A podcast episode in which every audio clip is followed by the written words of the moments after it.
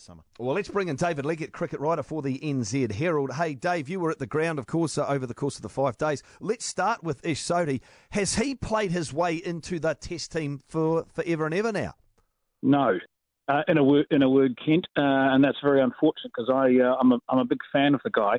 You've got to remember um, the the ball didn't really go his way in this test, and by that I mean um, he bowled 16 overs in the whole game, um, which isn't a hell of a lot um, things just didn't really roll his way. So when it comes to the next time they're picking a test team, which will be about September from memory, um, what are they going to think about? They're going to think about his bowling first of all, which is good, no question about that. They're not going to think about, oh, this guy made a half century, saved a success. Boy, you better have him in this team for his for his batting or for his or for his bowling on the strength of that but um, he certainly should be in the touring team if you go into the UAE. In, in my book, anyway, it's just an unfortunate situation. We have very few opportunities in New Zealand to play two spinners in a home test.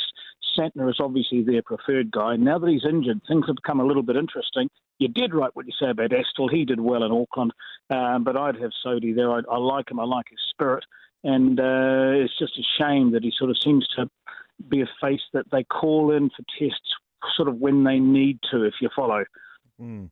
Hey, um, when was the last time our bowling stocks were this deep? Because it feels to me that if I'm a selector, I've got a, a, a cupboard that is plentiful with bowlers. Somebody put a um, a question through on our um, on our blog yesterday. I think it was, might have been the day before.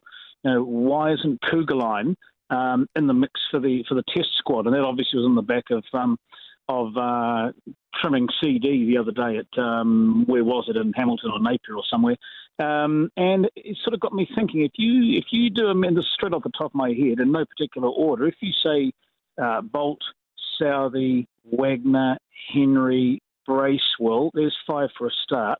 Throw in Kuggeleijn, there's six and I've probably forgotten somebody pretty worthy there Ferguson, as well. Ferguson, Ferguson yeah. seventh. There you go. Absolutely. So that's pretty good. It's been a long time since we've had that much depth. And I, in fact, it's interesting you, you raised that question because I was thinking just before about guys who've sort of done something this summer, and I thought about Matt Henry, who only played one test at Wellington against the Windies. First innings, he was a wee bit rusty. Second innings, he got three for 40 odd from memory. Bowled really well and you sort of forget this is a guy who's never let the uh, the national side down, and he's had limited opportunities. And I think that points to the fact that we do have decent depth. depth. So if the if the um, first choices are not firing, you do now feel you've got somebody you can bring in and not make it a bit of a punt. Will he or won't he sort of fire up? So I think they're in pretty good shape. And you talk about the spinners, Santner when he comes back. You've Sodhi, you've got Astle. Uh, it's all looking pretty good on that front. The other part, though, is to have a look at this, and I, I, kind of mentioned it in my season review that the batting order still had to be saved by the rear guard a little too often, probably. I mean, it was great that they could. Santner was heroic at times, um, you know, a couple of times mm. actually with big ones there for mm. us as well. Just recently, that too.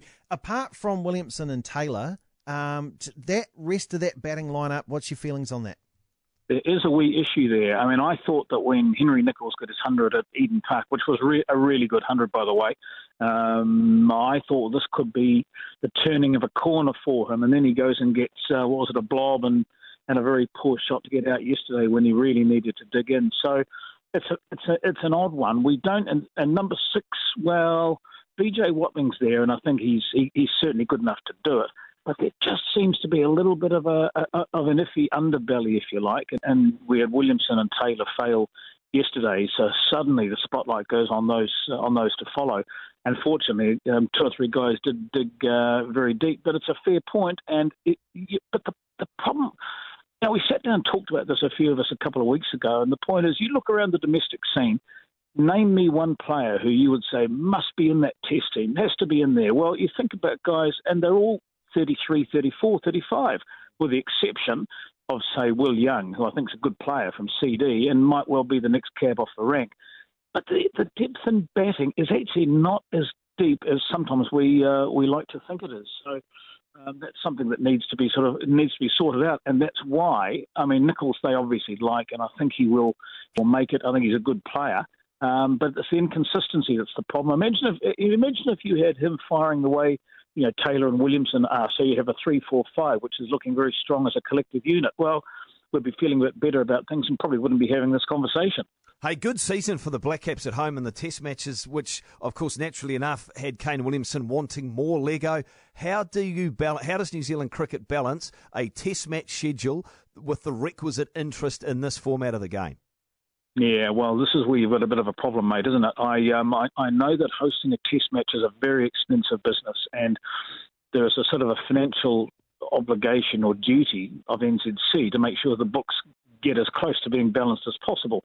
That means a lot of limited overs games. Jeepers, we had 24 from memory on the trot, which was a hell of a lot. And, and you kind of, I don't know, there were some good games along the way, no question about that, but you kind of got a bit sort of over it about halfway through, and you thought, Jeepers, there's still 12 more to go of these things. Um, I think that they are having five home tests next summer, so one more than this summer. Um, but it's it's a difficult it's a difficult balancing act to do. And the other thing that, that in my book they must not do is have another test in the South Island in April. Um, Christchurch is the best yeah. venue in the country in my book. Um, but then again, I'm a Cantab, so I suppose I would say that. Of course, but, uh, it's it's yeah, but uh, it's uh, it's a top venue. They've got others coming through, Blake Park or what do they call it, Bay Oval in Mount Maunganui. Uh, I, if you wanted to have a little ten dollars, I would put that down as a day-night venue next summer nice. against either Sri Lanka or Bangladesh, um, because that has the best lights in the country. I'm, I'm assured.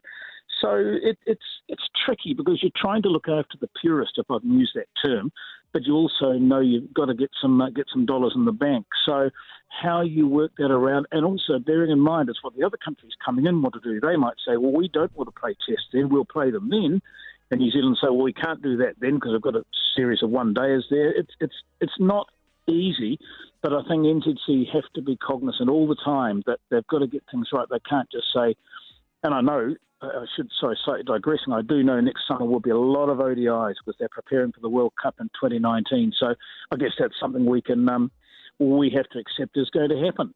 Yeah, hey, thanks, Lego. Lego. Thank Appreciate you. your thoughts. Uh, David Leggett, of Brilliant. course, uh, Herald cricket writer for us on mm. Radio Sport. He's just made the trip back from Christchurch.